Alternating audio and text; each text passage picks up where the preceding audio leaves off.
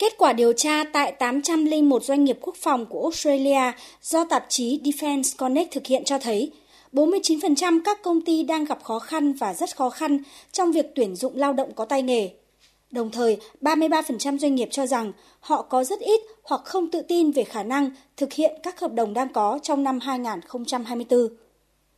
Một trong những giải pháp để lấp khoảng trống nguồn nhân lực trong ngành công nghiệp quốc phòng Australia đó là sử dụng các nhà thầu nước ngoài trong các lĩnh vực kỹ thuật, sản xuất, hành chính và công nghệ thông tin. Tuy vậy hiện nay, chỉ 36% doanh nghiệp Australia hài lòng với tính minh bạch của các nhà thầu lớn trong lĩnh vực quân sự, trong khi 27% cho rằng các nhà thầu nước ngoài sẵn sàng chia sẻ các tài sản trí tuệ nhân tạo. Tỷ lệ này được cho là quá thấp so với lĩnh vực yêu cầu sự tin tưởng và bảo mật cao như quốc phòng.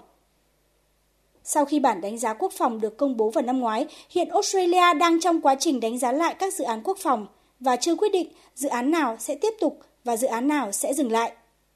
Ông Brent Clark, Tổng Giám đốc mạng lưới công nghiệp và quốc phòng Australia cho biết,